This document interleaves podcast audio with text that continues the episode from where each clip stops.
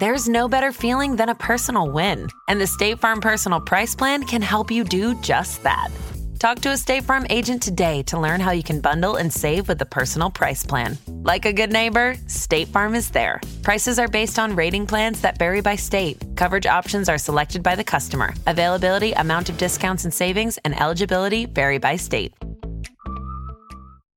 Life is full of awesome what ifs, and some not so much, like unexpected medical costs. That's why United Healthcare provides Health Protector Guard fixed indemnity insurance plans to supplement your primary plan and help manage out of pocket costs. Learn more at uh1.com. Hey, not past it listeners. We've got something a little different for you this week. We're calling it a historical domino effect. You know that thing where you line up a bunch of upright dominoes and then you tip over that first one and it hits the next one and then the next one and the next one and it goes like. This is an idea that's actually inspired by a viral TikTok that asked, What's a random historical domino effect you absolutely love? This came from user Hatham J, so shout out. Well, in our version, each domino will be a mini history story that leads you to the next event in a chain reaction. And we'll end up at a completely different place than where we started. On today's episode, we're going back 80 years ago this week to June 22nd, 1941, the Nazi invasion of the Soviet Union. But that's just where we're starting. Because sometimes the darkest moments in our history can trigger some of the most joyful ones. From Gimlet Media, this is Not Past It, a show about the stories we can't quite leave behind. I'm Simone Polanen. We've done the hard work, folks. The dominoes are all lined up. So let's knock them down after the break.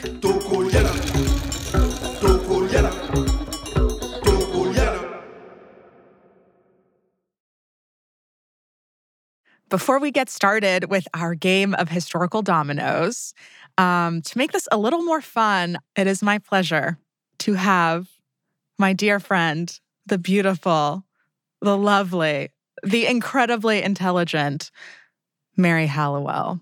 Hi. Hey. Hello. Hi. Thank you so much for having me, Simone.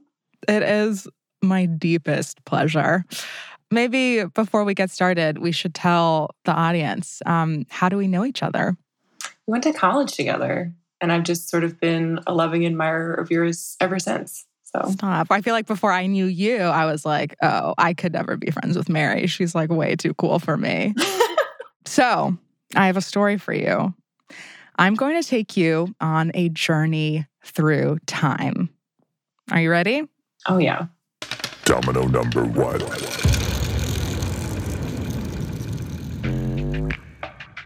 So, we are going to begin our chain of events in World War II. World War II. Okay. The second one. Number two, the Second World War. Yeah. For you, I'm curious, what comes to mind when you think of World War II? Oh, my God. I guess predominantly the Holocaust would be the main Yeah. thing. World War II for me. Yeah. I think that's the case for a lot of people, understandably so. You know, most of us know about the Holocaust, during which 11 million people were killed, which included 6 million Jews, but also Black people, gay people, Roma people. And the goal of this being essentially to cleanse the world of this undesirable population, you know, in the eyes of the Nazis. And their goal was to build a totally Aryan nation full of, you know, blonde haired, blue eyed white people. Yeah.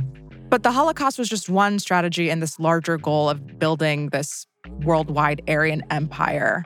Um, another strategy that the Nazis used was this idea of Lebensraum, which in German basically means living space, which just feels like a really gentle way to say, like, oh, we are invading other countries, taking their land, setting up shop. And this brings us to 80 years ago this week, because one of the countries that the Germans invaded was the Soviet Union. The Soviet can go back a long way. Russia is a vast country. She can afford to yield, if need be, more devastated miles, all the time luring the Germans into a barren wilderness. Which is far indeed from Hitler's boasted expectations of swift, easy victory. So, this invasion began on June 22nd, 1941, and it was called Operation Barbarossa. What is that all about? Well, we actually talked to a historian, Roger Moorhouse. He specializes in German and Polish history. Yeah, it's still, I think, the largest military invasion in history. Across a thousand mile front, three and a half million men. It's absolutely vast in its conception, all the way from the Baltic to the Black Sea. The, the entire area of that front line between Germany and, uh, and the Soviet Union. Yeah. So, Operation Barbarossa is this massive attack, and really massive in the sense of like just the amount of land that they're mm. invading. Because again, this goes back to this idea of Lebensraum, which is creating this living space, but not for the people who already live there. This is for the future Aryan empire that the Nazis are trying to build. One thing we have to bear in mind when we're talking about Barbarossa, of course, is that this is an ideologically driven race war. And so, obviously, as the Nazis are invading these territories, you know, there are already people living in these places. And so, the Nazis, what they try to do is they try to exterminate, exile, or enslave as many of the existing population as possible. And they do over the course of the war, they do that to millions of people. And the Nazis do this with the goal of basically conquering the land, killing the people, procreating, and repopulating that land with Aryans. And that brings us to Domino number two. So the Germans are building their Aryan empire on these invaded territories, these conquered lands. And as a part of that, they're on the hunt for children that fit the Aryan beauty standard. And when I say they're on the hunt for them, what I really mean is they're like, essentially, they're abducting these kids. The Nazis are going out looking for Aryan looking children and abducting them to be a part of their own Aryan empire. Jesus Christ. Yeah. Yeah. Lebensraum was like living space. So invading territories to use that land for the Aryan Empire. And hand in hand with that is another Nazi policy with its own political association called Lebensborn, which means fount of life. And it's all about populating that space. It's such a weirdly, like, grossly, like, whimsical term for something that's, like, so disgusting. Oh my God. Right? Ugh, yeah. Here's Roger Moorhouse again. And any child that sort of fitted those criteria would essentially be brought to Germany and would be raised as a German, would very often be, you know, given to childless SS families, for example, and would, would be raised in sort of German orphanages and children's homes and so on, which is really, I mean, hideous, actually.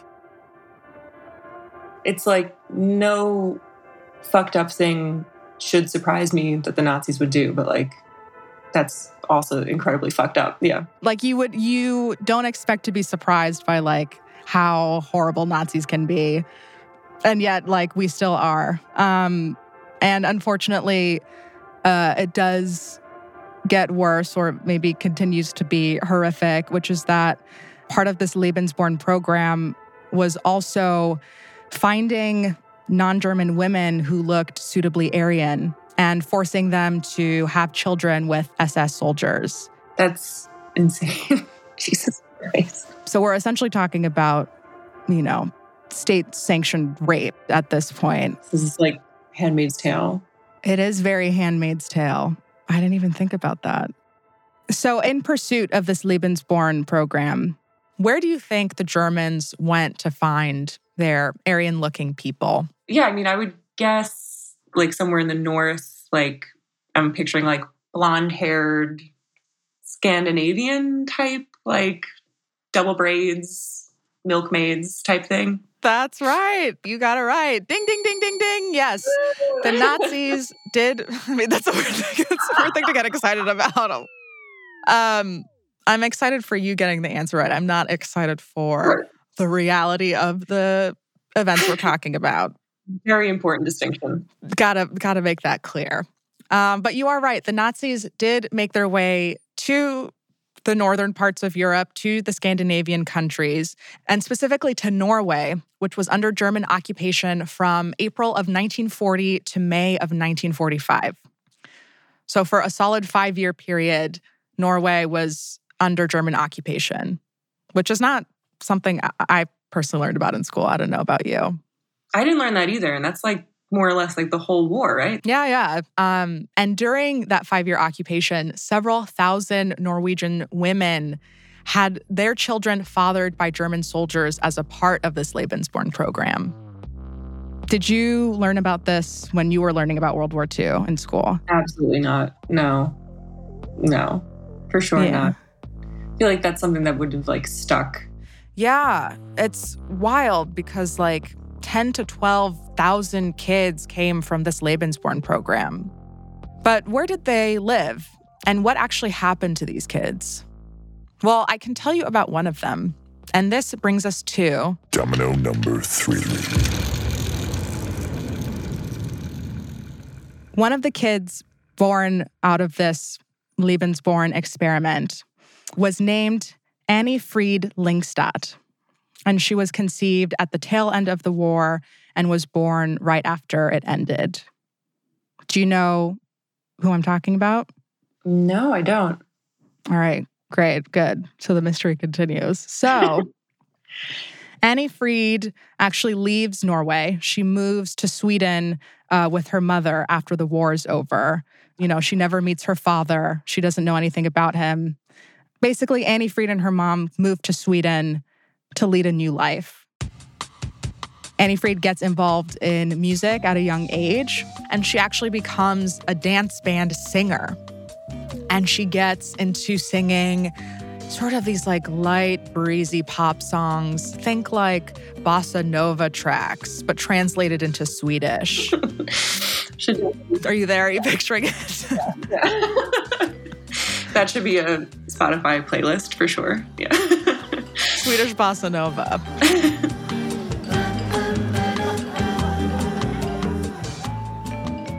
And so, and we actually talked to somebody about this. We talked to Carl Magnus Palm, who is a music writer, and he's an expert on one particular band that I'm not going to name yet. But he is very familiar with Anni-Frid. She had a breakthrough in a talent contest in 1967, and she she all, all, of a sudden she was on national TV, and Sweden only had one channel at the time, so you can imagine the impact that made. And she got a record contract, and all of a sudden, you know, eh, you know, everyone in Sweden knew who she was. So at this point, Anni-Frid's star is rising, right? It's around this time that she meets three very important people to her life. They are named Benny, Bjorn, and Agneta. Oh my God. And they eventually form a band. and side note, Anni-Frid also goes by the name Frida. Anyway, so jump to 1969. Bjorn gets together with Agneta, they get romantically involved, and around the same time, the same thing happens with Benny and Frida. So now you have like two, you have two songwriters, you have two singers, and you have two romantic couples. And what's the first thing they do? They go into cabaret because cabaret was quite a big thing in Sweden at the time. So, you know, lounge singing, cabaret, it's pretty much the same thing, pretty connected. So you've got this kind of incestuous band going made up of two couples. They're making their music and they're doing fine in Sweden, but they don't really break out beyond that because, you know, all their music is in Swedish.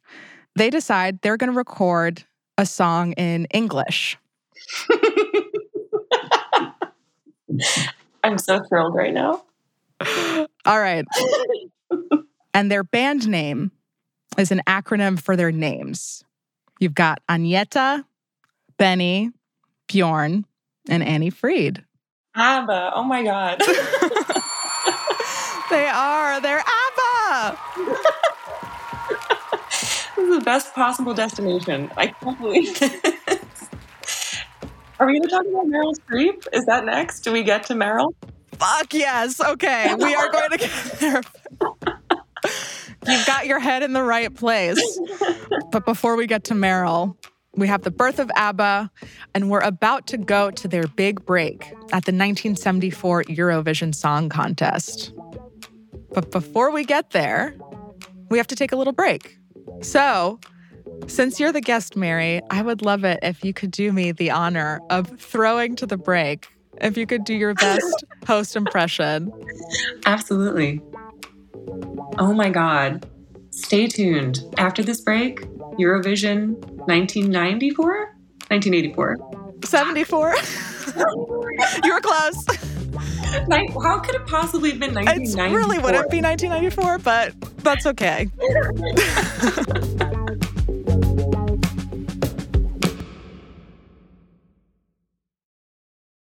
This episode is brought to you by Etsy. Sound the gifting panic alarm. You need to get an amazing gift. Wait, no, the perfect gift. Relax. Now you can use gift mode on Etsy. Gift mode on Etsy takes the stress out of gifting, so you can find the perfect item for anyone and any occasion. It's easy. Just tap or click gift mode on your Etsy app or Etsy.com. Then answer a few short questions about who you're shopping for and what they like. And gift mode instantly gives you curated gift ideas based on hundreds of personas.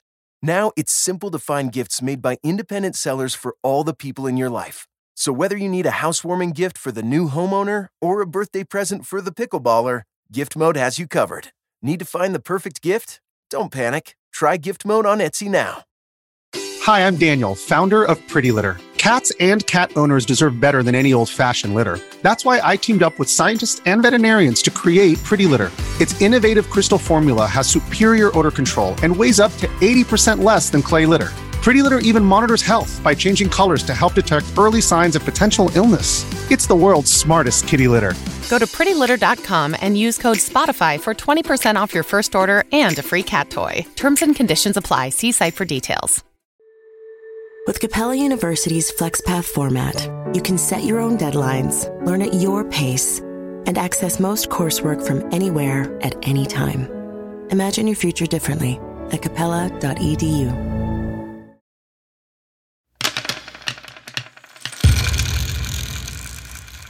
Before the break, we time traveled all the way from Operation Barbarossa in 1941 in the Soviet Union to the Nazis' Lebensborn program in Norway, where we met Anni-Frid. And we just found out that Anni-Frid is a member of ABBA. So now we're getting to the fun part. And ABBA is about to have their big break at Eurovision 1974, specifically that year. There are people who have lived pre ABBA, sadly for them. Wouldn't wish it on my worst enemy. So, Eurovision is this annual song contest where countries from all over Europe compete against each other. Um, it's like, I think, yeah, it feels like it's a cross between like the Olympics and the Hunger Games and American Idol, but with the budget of like a small nation. it's like huge. And in 1974, that is the Eurovision where ABBA made their massive international splash. And we move now across into Sweden, the largest of the Scandinavian countries. And do you know what song they debuted with? Oh my God, I don't. I hope it's Dancing Queen, but it can't be. It's not. They actually debut their classic track, The song is called Waterloo. This is Waterloo. Stop. They did Waterloo? Yeah. Ah, that's like one of the best ones. Waterloo by ABBA for Sweden. Watch this one. And so let me bring Carl in again. And I can say now the band that he's an expert in is obviously ABBA. oh my God, dream job. The day before Eurovision, no one outside Scandinavia knew who they were. The day after Eurovision, everyone in Europe knew who they were. And the United States soon followed, Australia soon followed, you know, the, the entire planet soon followed. So that was that was their big breakthrough that kind of established them as a, as a, as a pop band for, for the entire world. So Eurovision was the stage that launched ABBA into global fame. And actually, right after this is, I love this. I just, the power of this band. Okay. Right after they have their Eurovision performance, they release their self titled ABBA album in 1975, which gives us hits like Mamma Mia and SOS, which I'm sorry, to debut with Waterloo and then to follow up with Mamma Mia and SOS. Like, it's an absolute tour de force. absolute. I like uh, superhuman levels of like pop perfection. they never No. stop. No. They don't even slow down, you know? Like it's just bop after bop, just relentless perfection. Great. Yeah.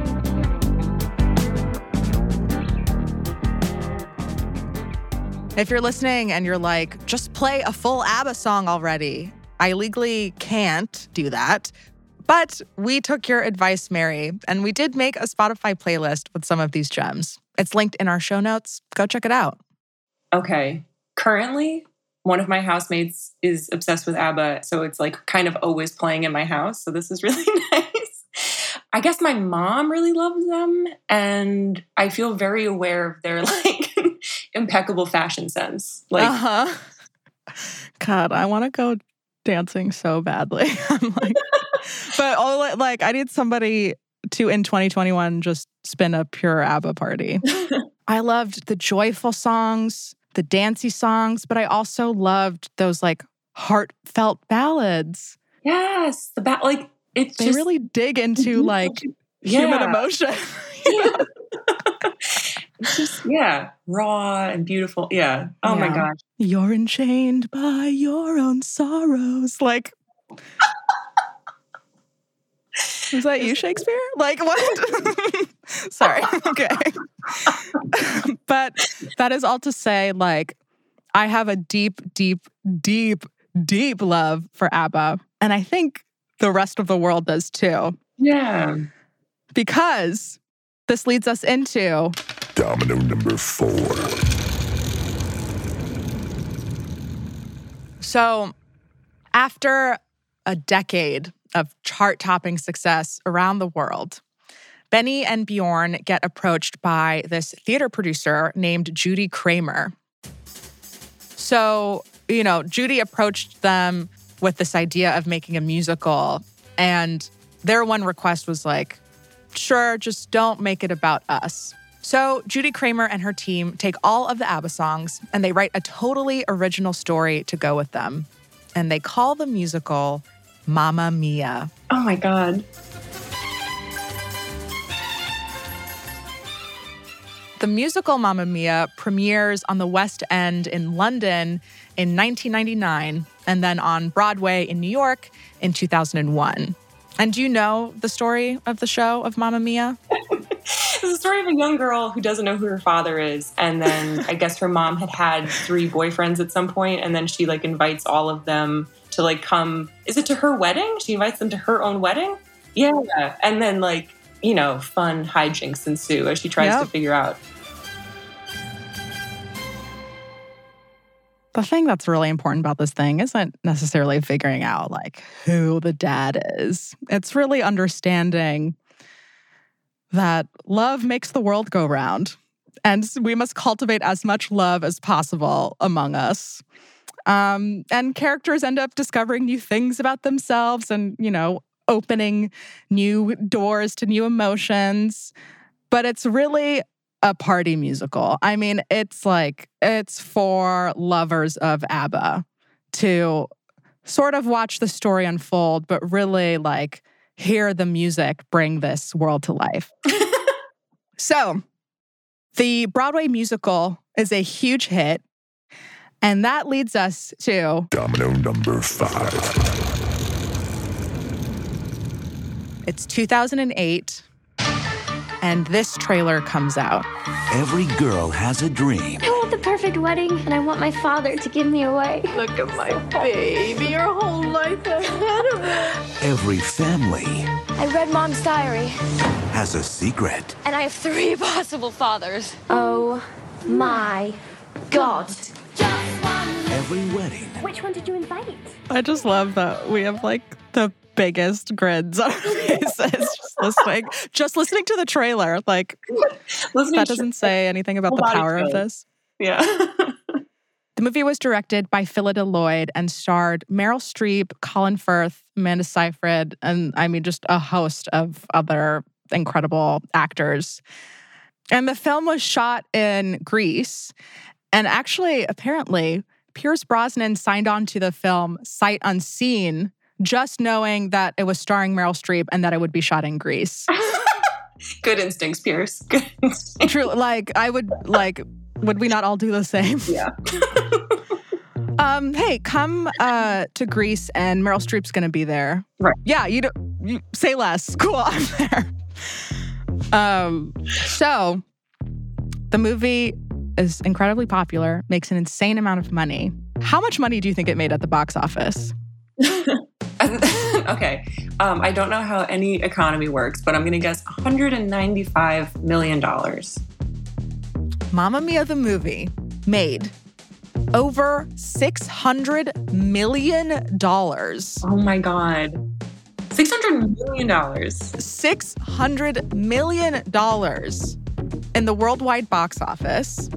And that's actually more than Twilight, which came out that same year. Mamma Mia made more money than Twilight. Oh my God. What? Like, Mamma Mia beat out preteen girl dollars. That's massive. It's an absurd amount of money. That is insane. And They 15 obviously- of those dollars were definitely mine. I absolutely saw it at theaters.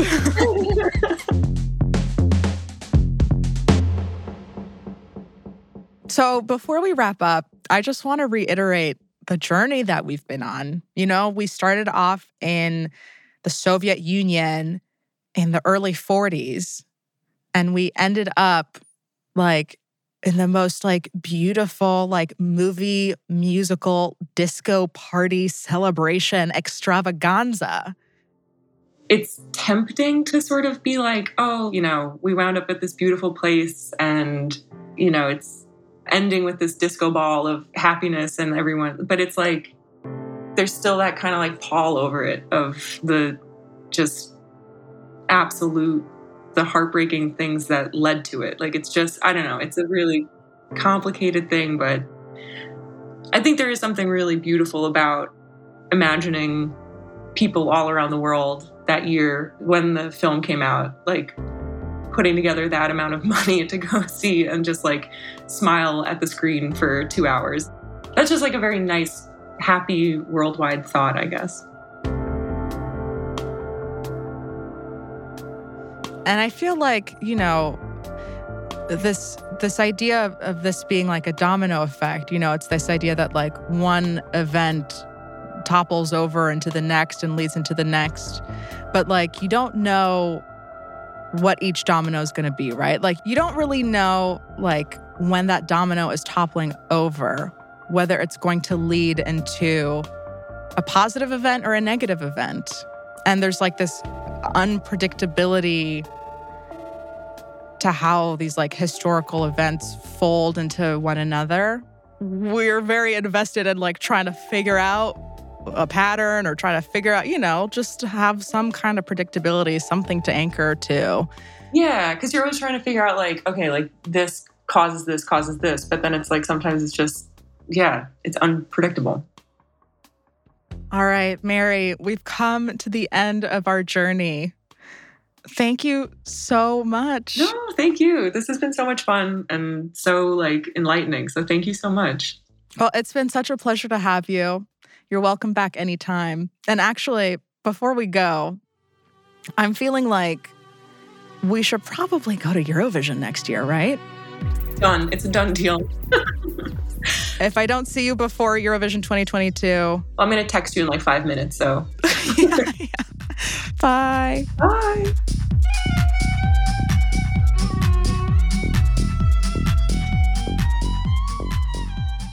Not Past It is a Spotify original produced by Gimlet and ZSP Media. Next week, we're going to the movies. It didn't give me nightmares or make me want to rip anybody else's heart out. Right. I've never wanted to rip somebody's heart out. Good, good. Good to hear. This episode was produced by Jake Maya Arlo, Kinsey Clark, and Sarah Craig. Julie Carley is our associate producer. Laura Newcomb is our intern. The supervising producer is Erica Morrison. Editing by Andrea B. Scott and Zach Stewart Pontier. Fact checking by Jane Ackerman. Sound design and mixing by Bobby Lord and Jake Maia Arlow. Original music by Sax Kicks Av, Willie Green, Jay Bless, and Bobby Lord. Our theme song is Toko Liana by Coco Co, with music supervision by Liz Fulton, technical direction by Zach Schmidt, show art by Elise Harvin and Talia Rockman. The executive producer at ZSP Media is Zach Stewart Pontier. The executive producer from Gimlet is Abby Ruzicka. Special thanks to Dave Schilling, Lydia Polgreen, Dan Behar and Clara Sankey, Emily Wiedemann, Liz Stiles, and Nabil Cholampot. Follow Not Past It now to listen for free exclusively on Spotify. Don't forget to check out our special ABBA playlist. And follow me on Twitter at Simone Polanen. Thanks for hanging. We'll see you next week.